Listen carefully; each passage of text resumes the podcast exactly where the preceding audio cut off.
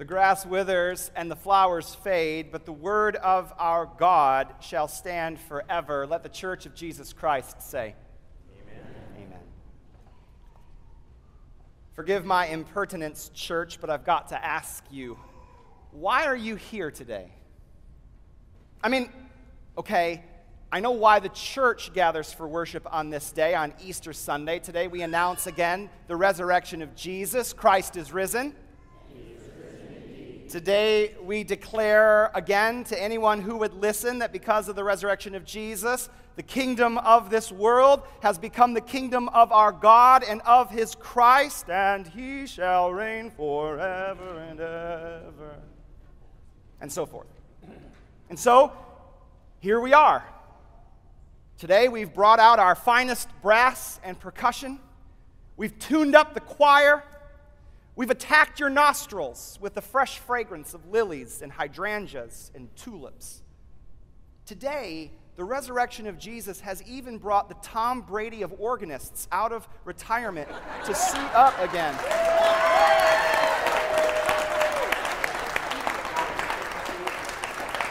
He can't see it. He can't see it, but...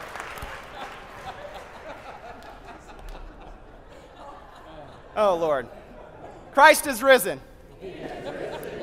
That is what the church is here to do, to declare in faith that because Christ has been raised one day, so shall we. That's why we, the church, are here. But I wonder today why you are here.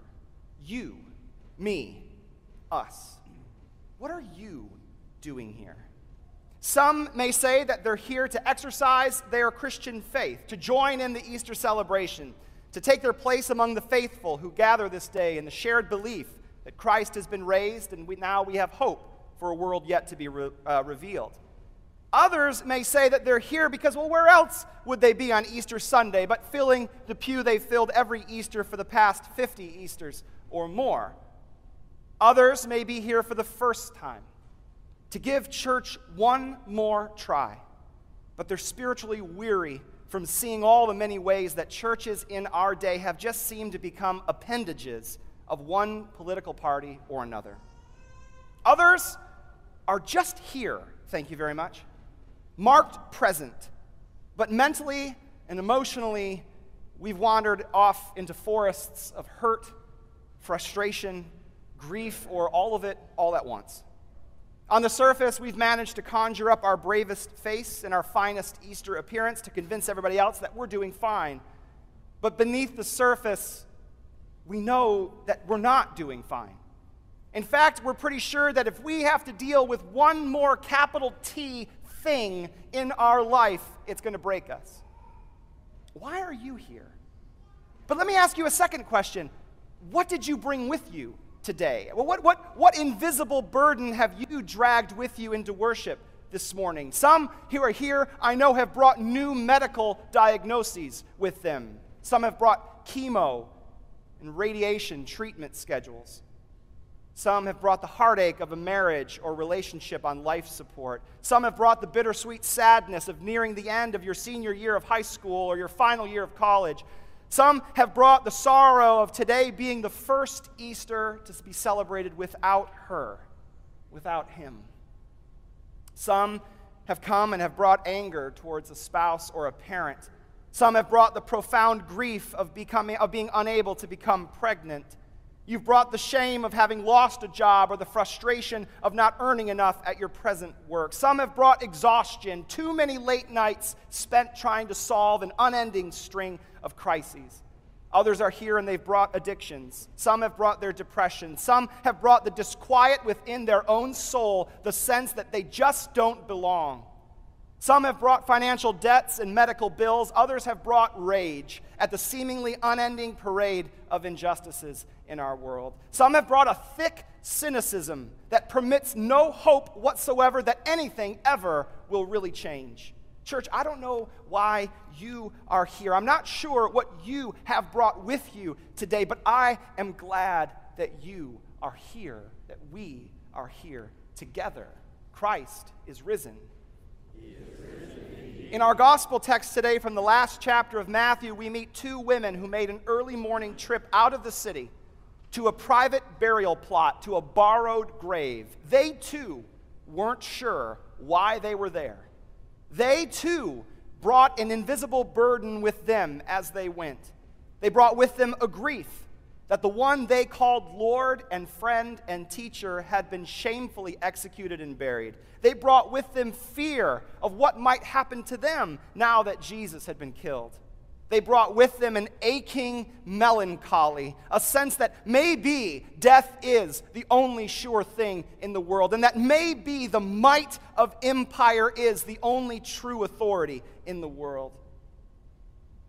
Today's gospel says right at verse one that Mary Magdalene and the other Mary went out to, quote, see the tomb.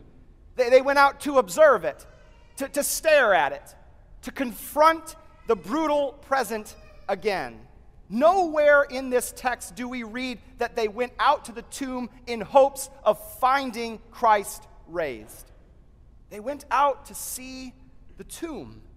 They, they went out to the grave like we go out to the grave, to wail, to grieve, to come to terms with the bitter taste that death leaves. The text tells us that these women went out on the morning after the Sabbath, in fact, to see the tomb. The first day of the week, they called it. Sunday, we might call it. In the Western world, we've come to associate Sunday with a day for rest. For some, Sunday is still a day appointed for worship. For others, it's a family day. Even in our rather irreligious zeitgeist, Sunday continues to be a day which many people have off work. Or it's a day when our place of work may have different hours than usual. Children don't typically go to school on Sundays. Courthouses don't typically hear cases on Sundays. Doctors' offices don't typically schedule checkups on Sundays. Things seem to move at a different pace for many of us on Sundays than they do on Monday. But for Jewish folks, the end of the Sabbath day marked the end of their day of rest. It was the end of the week for them, the beginning of a new week. The first day of the week, though we call it Sunday, was not a day appointed for rest for folks in Jesus' world. It was a day appointed for work. It was a day for normal business hours. It was a day for labor and commerce and trade, a day for doctors to see patients and judges to hear cases. The first day of the week in Jesus' day was more like our Monday than it is our Sunday. So consider this.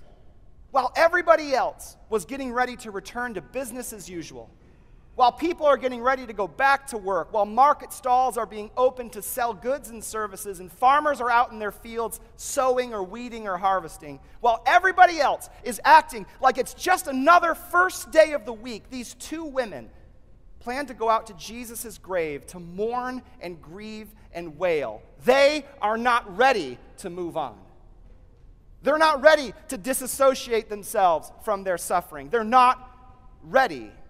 And maybe you're here today, and everybody else seems to be just moving on with their lives, going back to business as usual, and you feel left alone in your heartache. Your grief persists while everybody else is moving on with their week. You have a friend in these two women from our gospel reading today. And so it was that at that very moment, at a moment when they were expecting to observe death, these women encounter something they did not expect. Somebody here say suddenly. Suddenly. Suddenly, the gospel reports, verse two, the earth shakes. The massive stone which had been set in front of the tomb entrance is rolled aside, and a heavenly figure in dazzling garments is just somehow present, casually sitting on top of the stone. The guards at the tomb's entrance are so terrified at this that they faint, and the two women are frozen with fear. The angel says, look, I know why you're here. I know why you're viewing this tomb. I know why you're weeping and grieving. You are looking for the dead. And it's true. They went out to the graveyard to find Jesus who was crucified. They went out in full belief that they would find a corpse in a grave, an object to mourn over, something to weep for. They went out to the tomb on the first day of the week, weighed down by the power of suffering and death. But, the angel says, Christ is risen. He is risen indeed. The angel says he's not here. He has been raised, as he said. Come, look at the place where he lay. Come and look. the angel says. Come and see where death held him. Come and view where his body had been. Then the angel tells them to go out and announce the news of Jesus' resurrection to Jesus' disciples, and to pass on the word that they would soon see Jesus up north in their home county of Galilee. These two women become the first preachers of resurrection, and their first sermon is simple and beautiful and profound. Christ is risen. He is risen indeed. And so here are these women, whose mourning had begun with a journey out to a grave to mourn, now suddenly confronted with a decisive new act of God. They are equal parts fear and joy, so says today's reading, equally terrified and bursting at the seams with this news. And so they obey the angel's instruction. They leave the tomb quickly, ready to announce resurrection. They've been given good news of great joy. They will see Jesus again. He's going to Galilee, the angel said. There you will see him. The good news these women were entrusted with was an announcement that Christ was just ahead of them and that soon they would find him. Indeed, this is part of the Christian hope, is it not? That Christ has been raised and that we will see him again, that Christ is ahead of us, ahead of history, ahead of the pain and suffering and sorrow and longing, ahead of the road that we are tired of walking. Our hope is that Christ is waiting for us, ahead of us, and that when our lives have ended, we shall see him again and be with him forever. The future hope of the Christian faith can indeed be a balm for the most agonizing of present circumstances and the most paralyzing of pains. We know that one day we will be healed and whole, though perhaps not on this side of glory. The women leave the tomb prepared to announce this future reality to others, that Christ is ahead of them, that Christ is in their future. But somebody here say, suddenly. Suddenly. Say it again, suddenly. Suddenly. Once more, suddenly. Suddenly. The gospel says that suddenly, while they were rushing away, while they were still terrified and overjoyed, while they had barely had enough time to comprehend the angel's news, while they were prepared to meet Jesus in the future, suddenly at that moment, Jesus, who had died and who was raised, Jesus, who was supposed to be up in Galilee, Jesus, who was supposed to be ahead of them, who they were not supposed to see for a few days more, suddenly, the gospel says, Jesus met them right there. At that moment, amid their disbelief, their awe, their wonder, their curiosity, and their fear, the Christ ahead of them had now become the Christ with them. Suddenly, the text says, Jesus met them, and when they saw him, the women rushed to him, grabbed onto his legs, and they worshiped him. The Christ of their future became the Christ in their present. And church, when Jesus shows up in the midst of your suffering, you grab hold of him and you don't let him go. When joy shows up in the midst of pain, you seize it by the feet and praise God for it. About a year and a half before she would die from lymphoma, the, parrot, the poet, one of my favorite poets, Mary Oliver, puts it this way. She says, if you suddenly and unexpectedly feel joy, don't hesitate, give in to it. Sometimes something happens better than all the riches or power in the world. Whatever it is, don't be afraid of its plenty. Joy is not made to be a crumb. The women running from the tomb see Jesus, and they grab hold of his feet. They do not hesitate when confronted with joy incarnate. And Jesus again sends them to preach the good news of his resurrection. And they do, and we are here today, one hundred thousand Sundays later, because of it. Christ is risen. He is risen indeed. Suddenly, Jesus. Why are you here today? What have you brought with you? Church, I can't answer those questions for you. But what I can say is that our risen Savior is ahead of you. That the road of your life, however it will twist and turn, and as it goes through valleys of shadow and mountain paths of glory, however painful or sorrow-filled the journey might be, our Savior Christ is ahead of you. There is an end, beloved, and that end is life, and it is life everlasting. For Christ our Lord has parted the waters of death and has walked through on dry ground, and he assures us that though we may suffer now, in him we will yet live and find rest and joy and peace. But on this Easter Sunday, we must also say this. The Christian faith is not just a future-only faith. We are not here trying to sell you a layaway faith that takes your money and time now, promising that just one day in the future you'll find joy and peace. So just keep giving. Just keep showing up.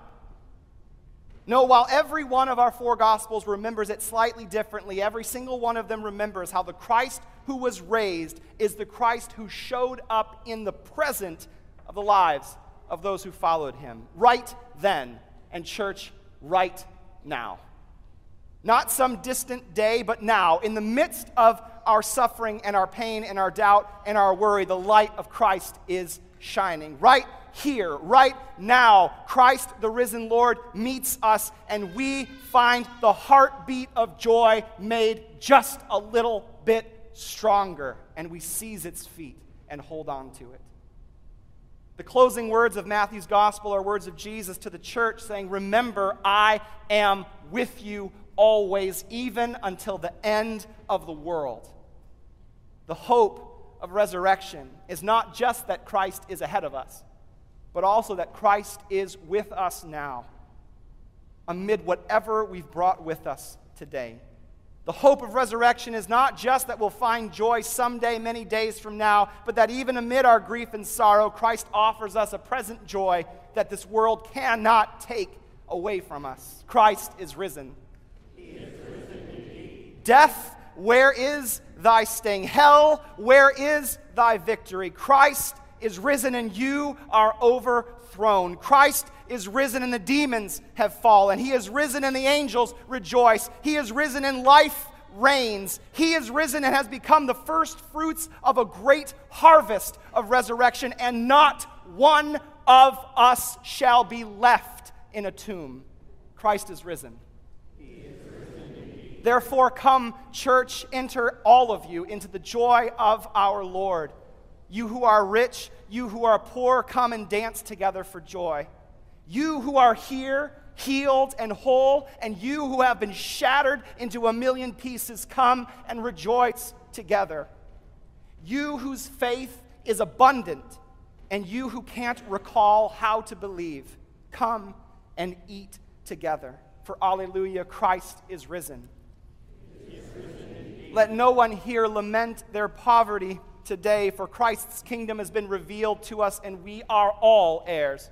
Let no one mourn their sins, for from the grave of damnation has sprung forth the light of forgiveness. Let no one here fear death, for Christ has been raised and death has been overthrown. You might not have known it today, but you have come to worship on the day of days.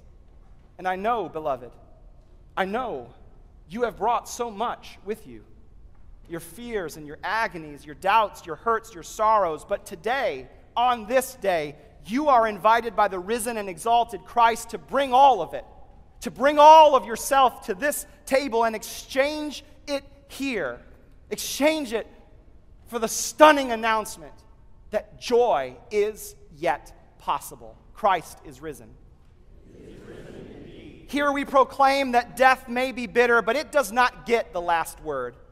Here we proclaim that life may be easily lost, but in Christ it is restored forever. Here we proclaim that weeping lasts all night long sometimes, but Jesus meets us right in the midst of our sorrow, and with him comes the possibility of hope and gladness again. Here we proclaim that because of Jesus, we will be joined with all the saints at Christ's great table, where the Lord will finally swallow up death forever.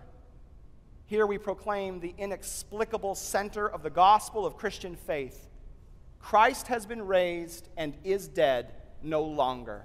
And if that is true, God be praised, if that is true, then our greatest enemy has been overthrown. The grave has been robbed of its power. The end is no longer a bleak abyss of uncertainty, but it is life and life and life and life forever. If this is true, then we can look full in the face of everything we've carried with us this day, and we can declare to every hurt and sorrow that I am convinced that neither death nor life nor angels, nor rulers, nor things present, nor things to come, nor powers, nor height, nor depth, nor anything else in all creation will be able to separate us from the love of God in Christ Jesus our Lord. Beloved, resurrection joy was not made to be a crumb. Resurrection joy is not only for tomorrow or the next life. Resurrection joy surprises us even now, even amid our sorrow. For Christ is ahead of us, and Christ is with us even to the end of the world. Christ is risen. He is risen indeed. I speak to you in the name of God, Father, Son, and Holy Spirit. Let the people of God say.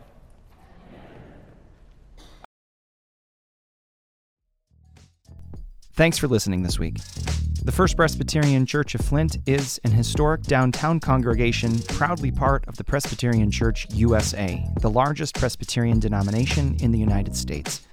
You can learn more about us at f p c f dot org. You can check out our weekly live stream broadcasts on our channel on YouTube, but better yet, you can stop by any Sunday at ten thirty a.m. to worship with us. We would love to welcome you and your family to worship. Have a great week.